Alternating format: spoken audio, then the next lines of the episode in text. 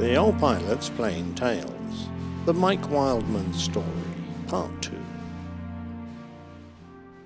This is the second part of my interview with Mike Wildman, an amputee pilot who's had a fascinating career in aviation. The first part covered Mike's life in the Royal Air Force, flying, amongst other aircraft, the C 130 Hercules.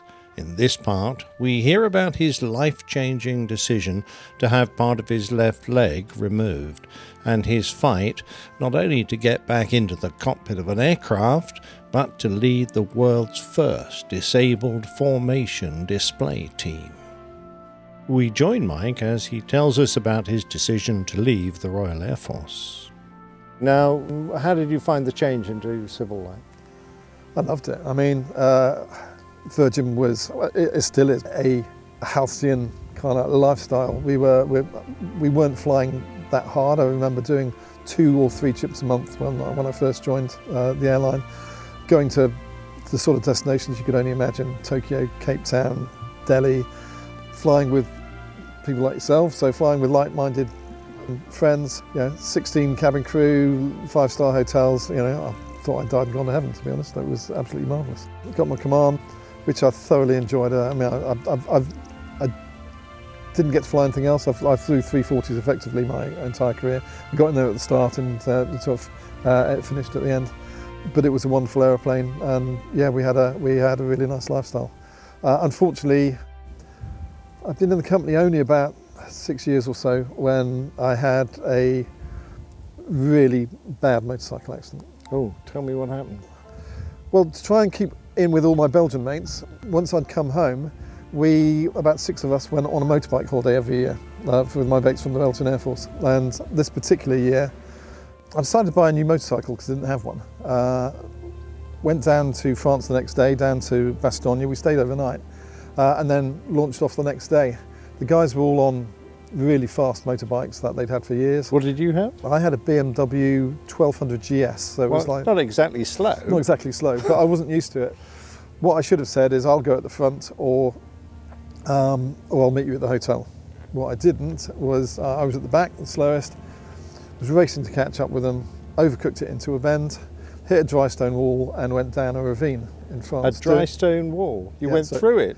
Well, no, the bike flipped over the top. The Oh. bike, well, uh, he flipped me over the top. I went, uh, the bike came back into the road, and I went down the ravine. Oh my god. and uh, took pretty much all the, the, the kinetic energy through my left ankle. It was really, really badly smashed up, as you can imagine. Uh, doctors initially down in Luxembourg, because we weren't even sure which Well, country how we did they find out about it for a start? Because Well, you're like came, at the back. Yeah, they came back to find me, found debris in the road, and then a bit like in an initial uh, officer training IOT exercise, they had to go down and find me and bring me back up because the ambulance wouldn't. Uh, the ambulance had eventually arrived, but wouldn't go down and get me. And so these uh, these Belgian Air Force pilots got some sort of hoarding from the side of the road and um, were able to, to pull me back up to the road. what so sort of state were you in? I was well. Initially, my leg was was through 180 degrees. Oh my before I got God. it. So anyway, let's not go there. So I had, I think I had six weeks in hospital in Luxembourg, and then back to the UK, um, where they they managed to sort of put it all back together. But it was um, obviously not as good as it could be, and so kind of life continued for a number of years, but with it gradually deteriorating. I think I had 14 operations, which most of them failed over that period. Virgin Atlantic were brilliant. They uh, allowed me time off and they allowed me, I don't know if I ever flew with you, but I had these special shoes that I could fly um, both uh, so I could feel the controls properly uh, and special, uh, they, they gave me um, like those buggies for going through the uh, airport and Virgin were, were very good to me. And so I lived with it, and the, the further operations are a little bit down the line. But so I lived with it for a number of years until eventually um, we got to the stage where I couldn't walk properly. I was in constant pain. I was taking opiate-based painkillers, which meant I couldn't fly anymore. And I got to the stage where I couldn't walk, couldn't fly, couldn't work. Um, fortunately, Virgin was still paying me, which was fantastic. And so I had to make a very big decision, and that was uh, to have an elective below knee amputation. That, that you just say that so calmly, but that must have been an absolute. You knew it was going to be a life-changing decision. Yes, I did. I'd done a lot of uh, research, and I did know that a couple of guys flying around the world had, had done it and were able to come back for flying. Because, to be honest, That's why I'd left it so long because I didn't want to stop flying. Mm. But eventually I got to the stage where I didn't have one option. So, so uh, yeah, I took a load of brave pills and, uh, and off we went to have it cut off. What did your surgeon recommend? Well, by this stage, I'd had some, some operations where um, I'd had medical negligence by another surgeon Ah. and he'd left it in a really bad way. So by the time I'd got to the original surgeon who'd done the work, he'd said, Mike, there's pretty much nothing we can do. You've got about 30% chance of it being successful, but I- can't even say that, you know, and if it did, they'd have to put one of those cages on it where you moved it by a millimetre a day, and I was going to be bedridden for two years with less than 50% chance of it being successful. Very difficult decision, and Absolutely. so I, I took the decision to have it done. How did you go about making that decision? Um, really, I did a lot of research online about what functionality would be like as an amputee. Uh, this is another funny story. I was going back to Virgin. I was in a B&B, and there was a little old lady in the corner. And you've got that decision: am I going to make conversation or am I not? And I was going back to Virgin after one of my many operations. She said, "Oh, what are you doing?" And I said, "I'm going back to Virgin." Blah blah blah. And I I said, "But you know, my leg is in a mess, and I'm not sure what to do about." Uh, uh, an amputation. And she said, Oh, uh, my grandson is bum de bum. Uh, and this guy had just returned to the Royal Marines, uh, having lost his leg, and was the first Royal Marine to go back and complete full Royal Marine training as an amputee. Oh, wow. I went down to visit him at Lympstone, and that was one of the reasons I decided to make it go. Because I thought if he can do that, I can certainly carry on with my life. Wow, what an inspiration. Yeah, so that's just one of those those those stories. And that's completely up, was completely, Completely out of the blue. And what's the chance of me and her being in the same room at the same time and even talking to each other? yeah, Yeah, remarkable. absolutely. Anyway, so yeah, so I got inspiration from him. Uh, I got encouragement from my family, uh, and uh, I had to have do psychiatric tests because obviously the doctors wanted to make sure you were completely. Um, Oh, wow. uh, well, that would be a worry for most of us. exactly. Yeah, giving an airline pilot a psychiatric test. Exactly right. Yeah. So um, you're you're absolutely sane now. We're sure yes, of that. Is that well, right? I think to, to, to an extent anyway. Yeah. So yeah. Excellent. Uh, also, one thing I didn't mention is uh, um, there's a fabulous uh, charity called Aerobility, which is on my jacket here somewhere, um, which its remit is to provide flying opportunities to disabled people, either as pilots or as passengers or anything else. I went to see them even before I'd had the amputation, so I still had two legs at that stage. Uh, Mike Miller Smith, who was in charge of the charity, uh, was very, very uh, um, enthusiastic. Um, said they'd get me flying as soon as they could, but they also told me about a project that was coming up where they needed uh, an amputee pilot. And so it meant that I could go into the operation and go into the, the weeks that followed in hospital with something to look forward to, which is uh, another part of the story. That must have been quite important to you because you knew you weren't necessarily going to leave flying behind. Exactly, because there was no guarantee that I'd ever fly an airliner again, and so you know, it was a, a, a huge incentive for me. Yeah. And, and uh, Aerobility, they, they play a part later on. I'm sure we'll come on to it. yeah. But uh, so you, you've woken up from the operation, and uh, what's it like when you look down and you've only got one foot? Um, it's it is surreal. It's absolutely surreal. Um, and of course, you can still feel it. I mean, phantom limb pain is something we'll talk about later on, but uh, even now I can still feel my toes. And you know, uh, I don't remember when you fly in formation, we talk about you know easing out, relax, wiggle your toes, and I still do that when I'm flying, um, even to the toe that comes out. Yeah. So it's, it's a strange thing. Yeah. Your recovery, how long did that take? Oh, it was very quick. Um, I was in hospital not long, I think 10 days. Uh, came home, and, and the defining thing then was to, to, to wait for the, the, the residual limb, the stump. That obviously, it's got a big wound on the bottom. So you've got to wait for that to heal. So that took about six weeks. In that time, they measure you up for a leg and various bits and pieces. So you, you're, you're waiting for it to heal and wait for the leg, which is a, and in a wheelchair, which is a really frustrating time. But that was only, I think the, the operation was January the 6th. I was in the simulator by the start of March uh, at Aerobility, and I think I flew the PA-28 a uh, a week later. So within something like eight to 10 weeks of my um, amputation, I was flying again. Brilliant. Yeah. Brilliant. You've already mentioned that you were there as a project manager with Mhm. Aerobility, uh, with the aim of doing exactly what? Well, the Douglas Bader Foundation, which was the was the charity um, set up by Sir Douglas Bader's family uh, after he died, and I'm sure some of your audience will know Douglas Bader was a, a, um, a Second World War fighter pilot. He'd lost his legs in flying accident uh, in about 1933, double amputee. But at the outbreak of the Second World War, he was desperate to get back into the Royal Air Force, and through persistence and sheer bloody willpower, got back to fly uh, for the RAF, flew Spitfires, led both a squadron and a wing, and became a bit of a national treasure. Fighter ace, was shot down. He was a POW, ended up in Colditz. So a remarkable, remarkable figure and a, and a real inspiration to disabled, disabled people throughout his life. Yeah, so Sir Douglas Bader's family decided they want to, to um, extend his legacy. They had the idea of starting the world's first all-disabled air display team. Never been done before. There's a team called We Fly, who are fantastic guys down in Italy, and they have a couple of guys who are paraplegics, but they fly in a three-ship with another able-bodied person. So a fully disabled air display team had never been done before.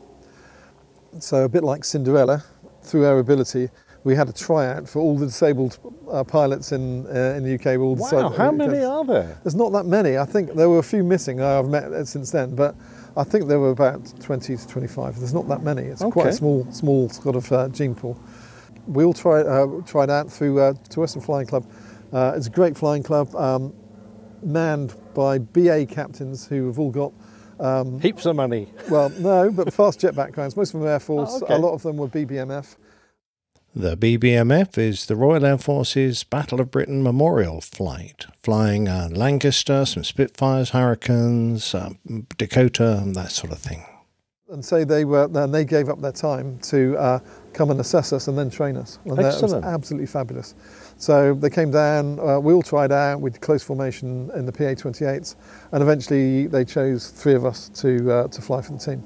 And I was fortunate enough uh, to be chosen to lead it. So brilliant. That was fantastic. Brilliant. So who were the other guys on your wing? Okay, on my right wing was a guy called um, Alan Robinson, and he uh, is another amputee who had a motorcycle crash. And Alan is an engineer in the Royal Air Force. Oh, uh, he's a sergeant on the a flight sergeant on AWAC squadron at Waddington.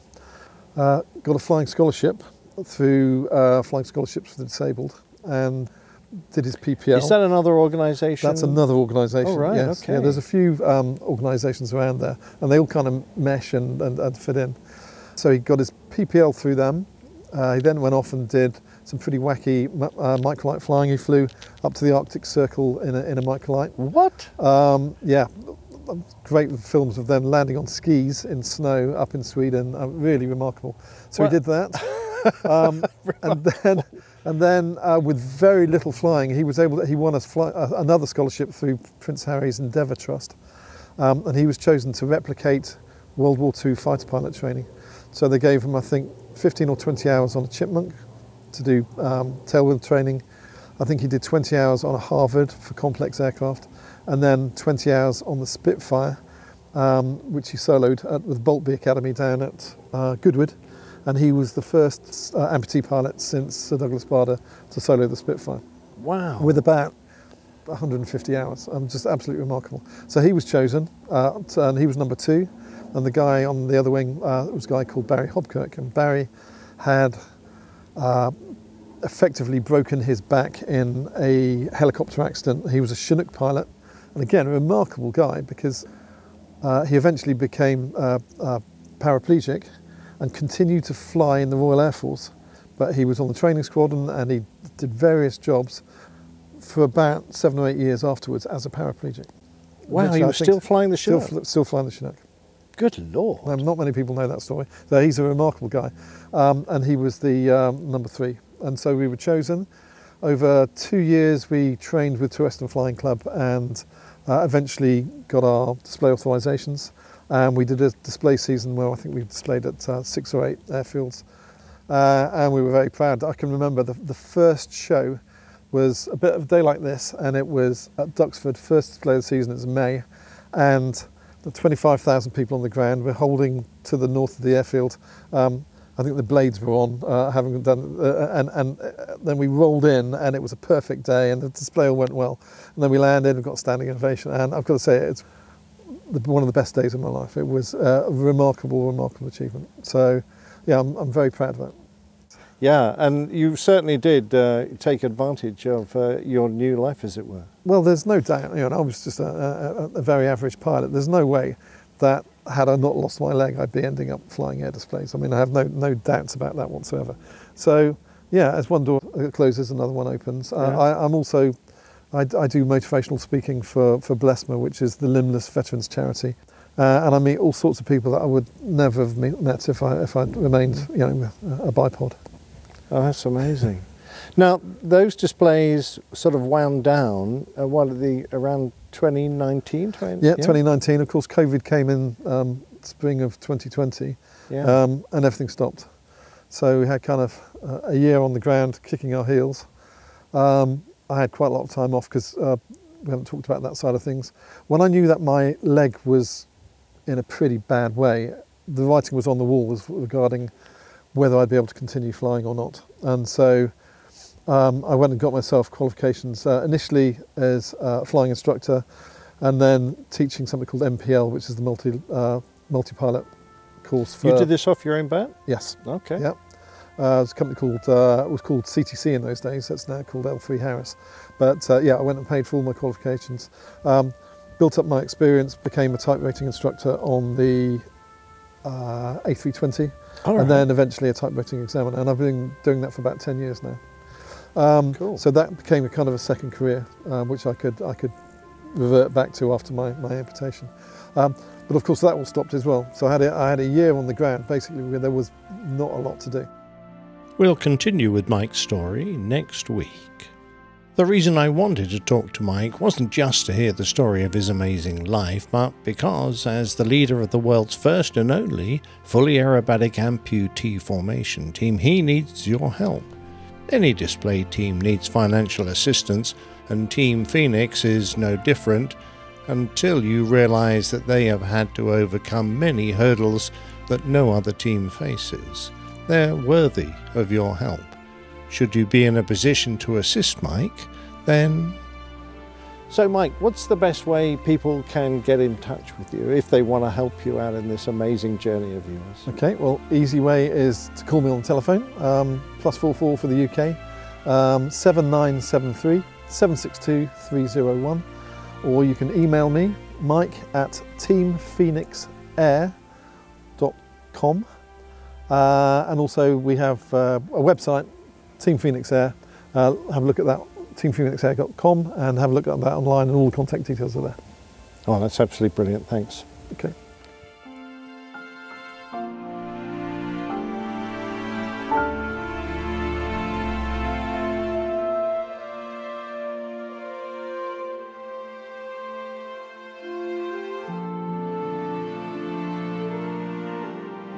Plain Tales is a featured segment of the Airline Pilot Guy show. You can find us at airlinepilotguy.com. Plain Tales is also a standalone podcast, and if you want to leave us a review on Apple Podcasts or your podcatcher of choice, then that would be great. Many thanks for listening.